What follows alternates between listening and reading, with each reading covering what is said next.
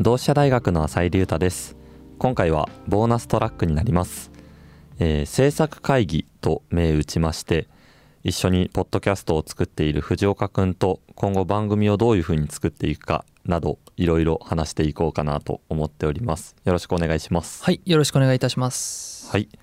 で、早速その番組を始めたきっかけみたいなところを、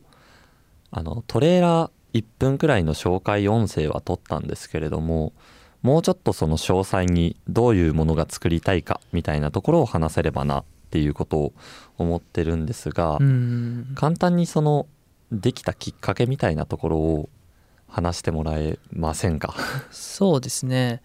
まあ、まあ、ずっとポッドキャストをやりたいっていうのを浅井さんと僕とで話し合ってはいたんですけど、まあ、どうしようかなみたいなのに考えていた時に、やっぱりなんだろうどこに注目してやっていくかっていうのは、まあ、結局どういうラジオも必要やと思っていたのであのその時にあの Z 世代ということに着目して Z 世代っていうのは、まあ、どういうものなのかっていうのっていうのは、まあ、俺らよく言われる立場ではあるんですけど、でもその意味については実はあんまりよく分かっていないみたいなことが結構多いと思うのでその中でじゃあこういうものは何なのかって Z 世代とは何なのかっていうことをね問う番組を作ろうっていうことになったっていうそういうことですね。感じですよね。うん。なんか、えー、と話してる中で考えてその Z 世代に着目したのにはちょっと訳がありましてうん。あのいわゆる Z 世代っていう言葉を使う文脈って例えばそのマーケティングだったりとかはい Z 世代っていうところの購買行動の違いだったりとか価値観の違いみたいなところで使われることが多い。これってニュースだったりとかあとはそういうマーケティング市場での言葉みたいな感じで使われてるものっていう認識なんだけどその要するにそれを対象として見ている人たちっていうのは Z 世代ではないんじゃないっていう話をしてまして。そうですね。どちらかというとそのマーケティングじゃないですけどまあそういうふうにあの俺たちに対して、まあ、ある意味レッテルみたいな感じで、一つの枠組みを作りたいっていうような、まあ、意思は2人ともなんか感じてるところはありますよね。なんかそんなところですよね。うん。っていうので、まあ、これを自分たち Z 世代の立場で Z 世代っていうものを見てみよういわゆる Z 世代みたいなところを見て、価値観っていうものが例えばこれが他の世代の人たちと何か得意なものがあるのかだったりとかあとはその自分たちがこの言葉に関して Z 世代って言葉に関してどういうふうに思ってるかみたいなところをいろんな人から聞いたりでそのいろんな人っていうのでもやっぱり、まあ、いろんな個性的なことをしている人たちっていうのが周りにはいっぱいいて、うん。そういう人たちのオリジナリティある言葉みたいなものを紡いでいければなっていうことを思っております。そうですよね。なんかやっぱそのオリジナリティがある人っていうのはやっぱ自分らしさがあるからそうやっていう風に慣れているっていう風にやっぱね思います。思ってやっぱね2人でそういう方向にね進んでいこうっていうのはありましたよねそういうことですかね。でまああの実際に始めてみてやっぱりまあポッドキャストを作るのって難しいね。大変ですね いやなんかもともと僕たちはラジオサークルの人間でしてまあラジオで何かをしゃべるみたいなことっていうものをやってきたわけなんですが実際にその全く自分たちの身内ではないゲストっていうものを呼んでいろんなものを聞き出していく。なおかつそれに何か自分なりのこういうものなんじゃないかっていう例えば視点だったり相づちだったりみたいなものっていうのを入れ込んでいく。この難しさっていうのを改めて 痛感しています。本当に難しいですね、はい。本当に。今これを撮っているのがえっ、と亮太くん翔馬くんの回。うん。あとその次のキリちゃんの回を収録した後になりまして、でまあその編集も終わってっていう段階になっております。これまでのこの番組を振り返ってどうですか？どういうとこを課題に感じます？うん。まあやっぱり課題は何だろうすごく思いろいろねやってきて思うのは人からものを聞き出すのってやっぱめちゃくちゃ難しいんだなっていうのがすごく感じますよね めちゃくちゃね。なんだろうあのなんか僕らが思っている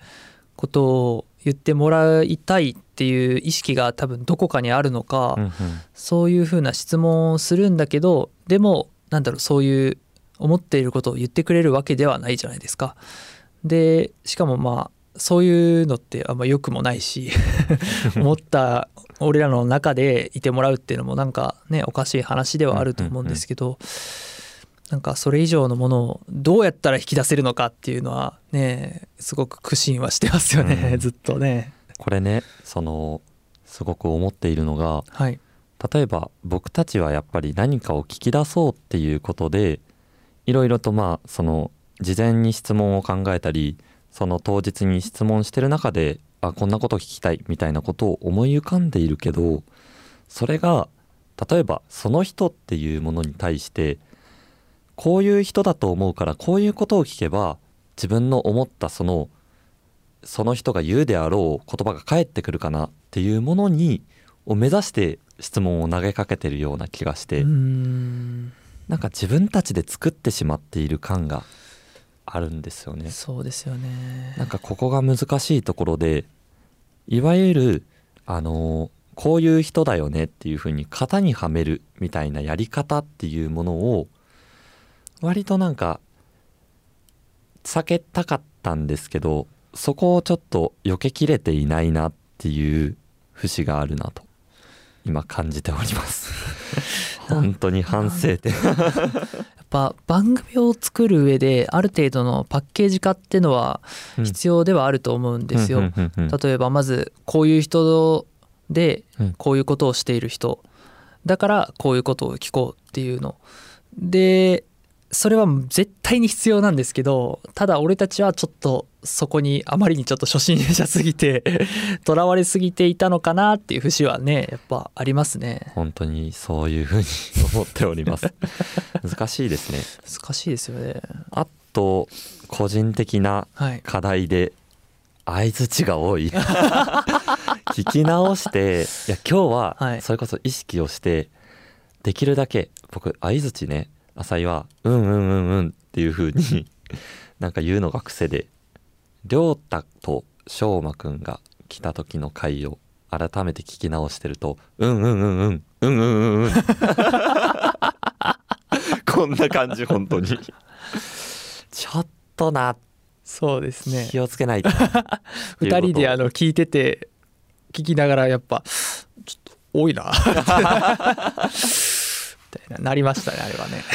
そうなんですよね、うん、なんかいい番組を作るっていうところがやっぱり目標ではあるんだけど、うん。その内容っていうよりも先にその形を作らないことにはうん。それこそ相づちっていうものを減らすだったりとか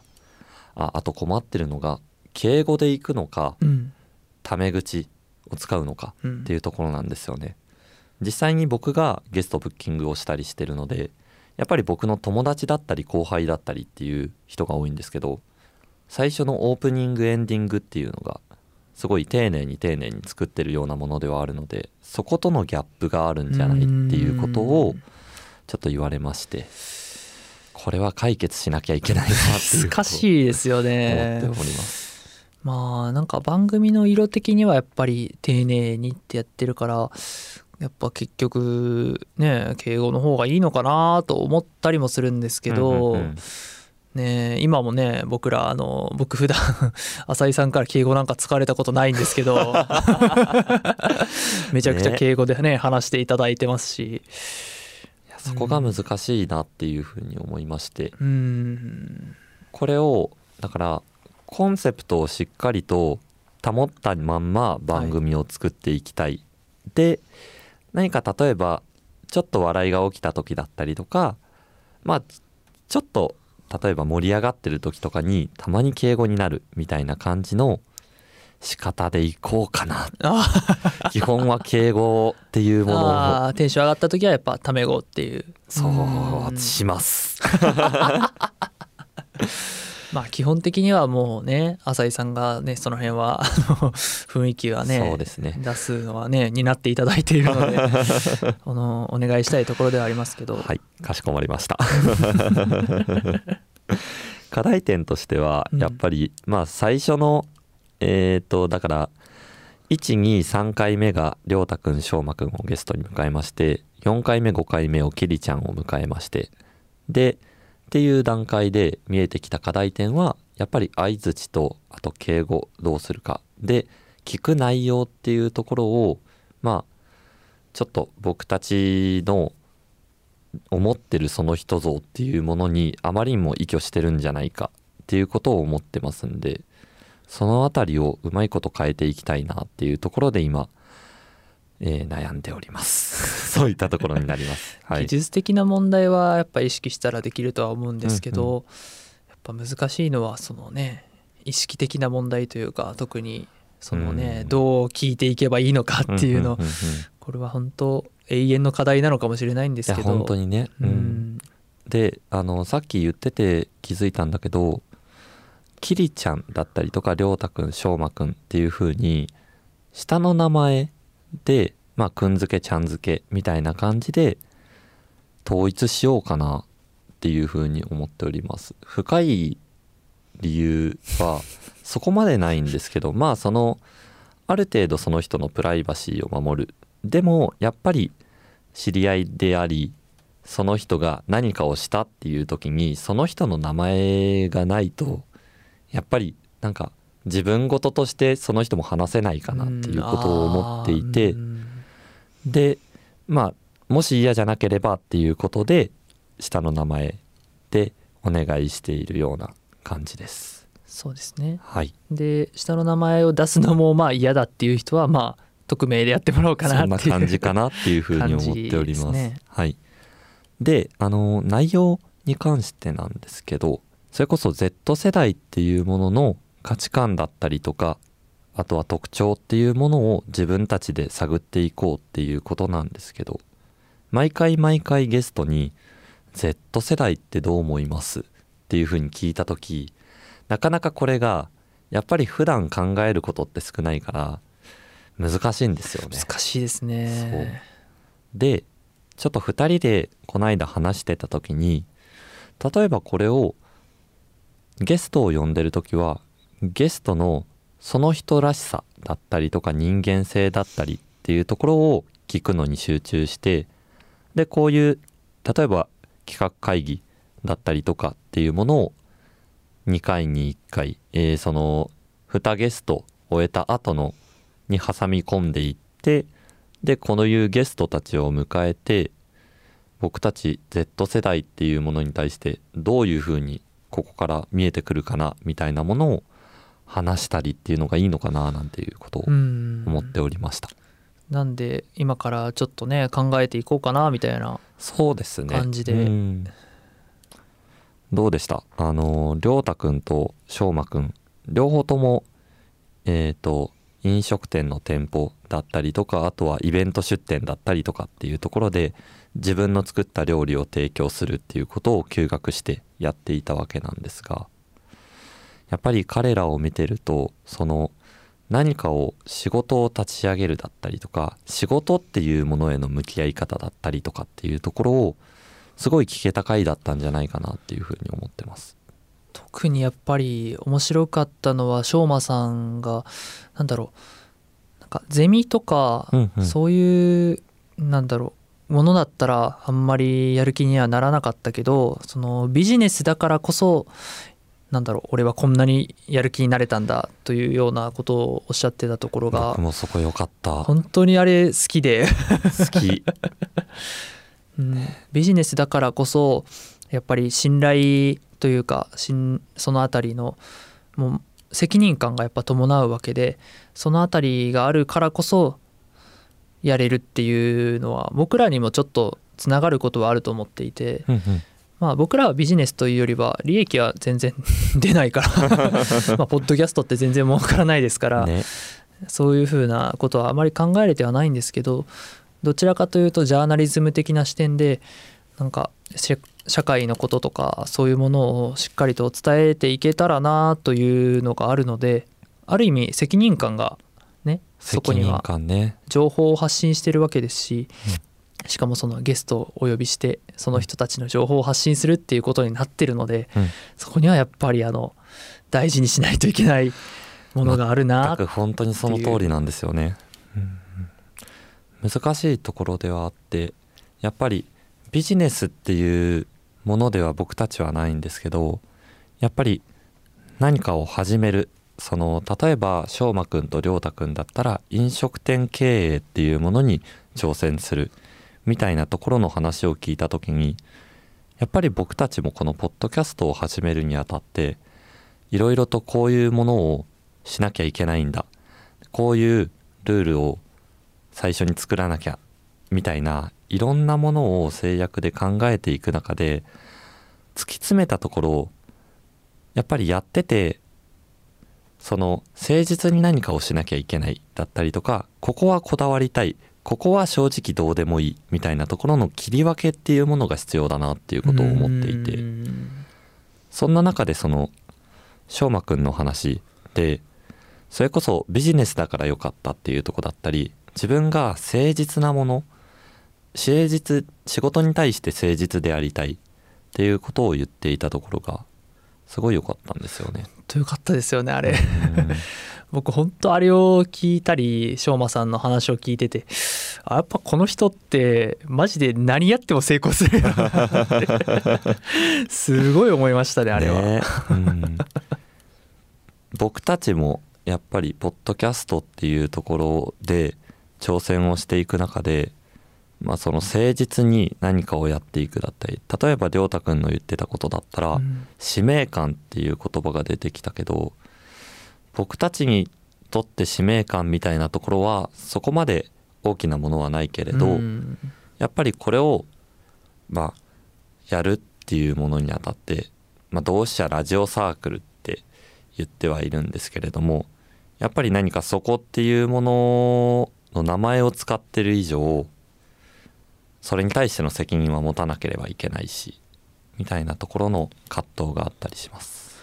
何かをやっぱり僕らが所属しているサークルにね還元していきたいっていうのはあるんですけどこの活動を続ける上でねそれがちょっと難しいことにもなったりしたりしてそうですね。う。うんんちょっとね ちょっとねどうしてラジオサークルって実はちょっと濁してたりもするんですけど あ言っちゃうんだ。その辺はねちょっとねまああのいずれ分かることだとは思うので、そうですねう。、うんん。還元したいなとは思いますけどね、はい。難しいですね。難しいなっていうことを本当に思っております。まああのいろいろと課題点だったりとかああとそうだキリちゃんの話だ、ああはいはいはいはい。そうだキリちゃんのゲストの回の振り返ってみてやっぱり人の何て言うのかな何かこういう風に見せたいなって思ったことってしっかりと突き詰めてやっていけばそういう風にちゃんと見られるんだって。あの子だったらうん何かとチャレンジングにやっていくみたいなところっていうのをちゃんと自己プロデュースできてで僕たちはそういう人間だと思ってたけど実際は優柔不断だったみたいすごいですよねあれ。なあれ本当にびっくりしました、ううん。ん。本当はそのキリちゃんっていうのは僕たちのサークルの後輩でして、うんでだからこそまあいろいろと知ってたつもりではあったんですけど本来自分っていうのは優柔不断でって言った時にえほこれキリちゃんのやつだよね。アンケート書いてもらったんですけどね。びっくりしました。びっくりしましたねあれは。うん。どうでした？いやー本当にすごくエネルギッシュでね。留学をしてしかも向こうでいろんな関係も築いていってっていうことをできる人が実はそのなんだろう実そういう人間じゃなかったっていうのは衝撃的でもありますよね。なんだろうああいうふうにねやっていけるのどどちらかというと僕らもそういうマインドがあるから、まあ、ポッドキャストなんか始めちゃったりなんか 多分しちゃってると思うんですけど、はいね見習っていきたいと思いますね。ね本当にその例えば留学だったりとか店を出すみたいなところって自己実現っていうものにちょっと近しいものがあるのかなっていうことを思いましてまさにそのお店を出すっていうのは自分が思ってる例えばこういうものを提供したいを形にして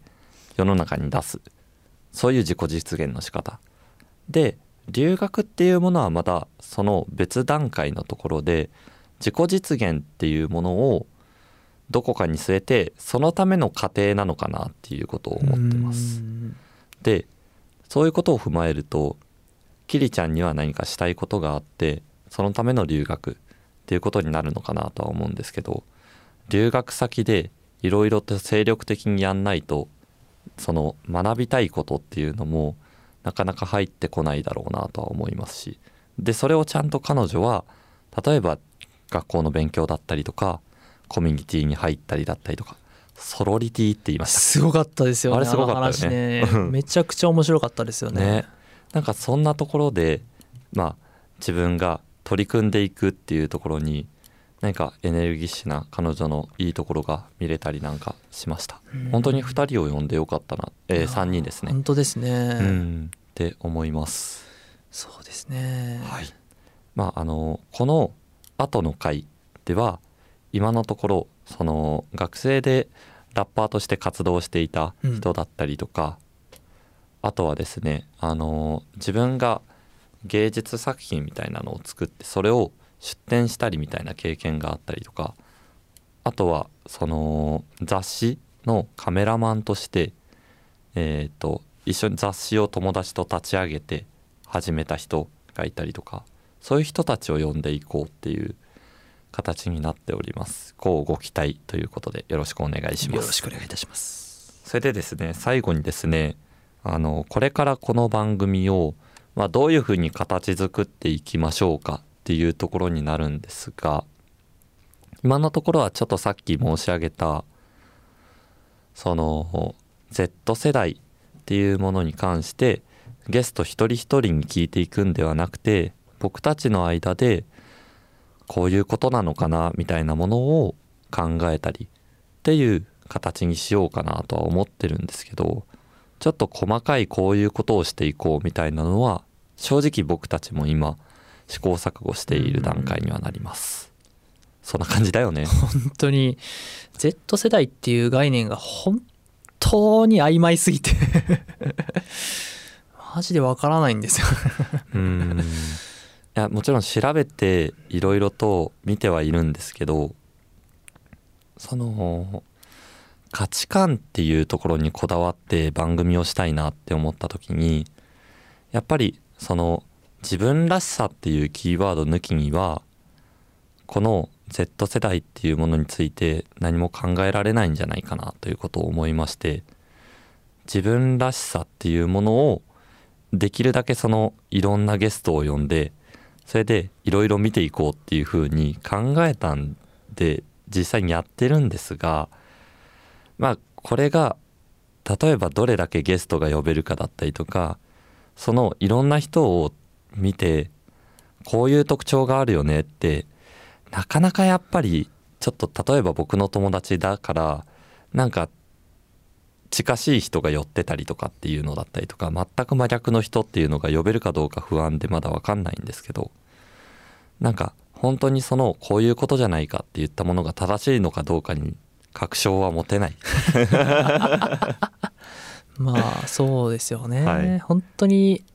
まあいろんな人を集めていって平均値を取るじゃないですけど、そのあたりがねできるといいんですけどね難しいですよね。特に浅井さんの周りは結構そういう出会いがいろいろあったりするんですけど実は僕はあのもう一個このサークルの他に文芸サークルはいはい。小説とか作ったり短歌を作ったりっていうサークルを実は立ち上げまして、それをやってたりするんですけどなんで僕の周りはあのそういうタイプのダメな文化人みたいな しかいないので。そんなことないよ。それがねちょっと難しいところではあるんですけど、うん。うん。まあねなんか本当にこの番組をこういう風にしようで急ピッチで始めてで実際に始めた今の段階でもこういう風に変更していこうかななんてことをいろいろ考えているので試行錯誤しながら作っていってる感じを楽しんでいただければな ものすごいそんなこっちに投げてくんなよっていう投げやりの締め方にはなったんだけれども僕たちも精一杯番組作りをしていきますのでどうぞ今後ともよろしくお願いいたします。お願いいたします。はい。こんなところかな僕が相づちをほとんどしていないのに気づきました。気づいた。僕はどうだった？いや本当にうんうんうんはゼロです。ゼロ？マジで。あーそっか。後で聞き直してどうだったか数えようね。数えましょう。ちょっと皆さんもあのちょっと聞いてみて どうだったかをね確認していただいたらと思います。それでは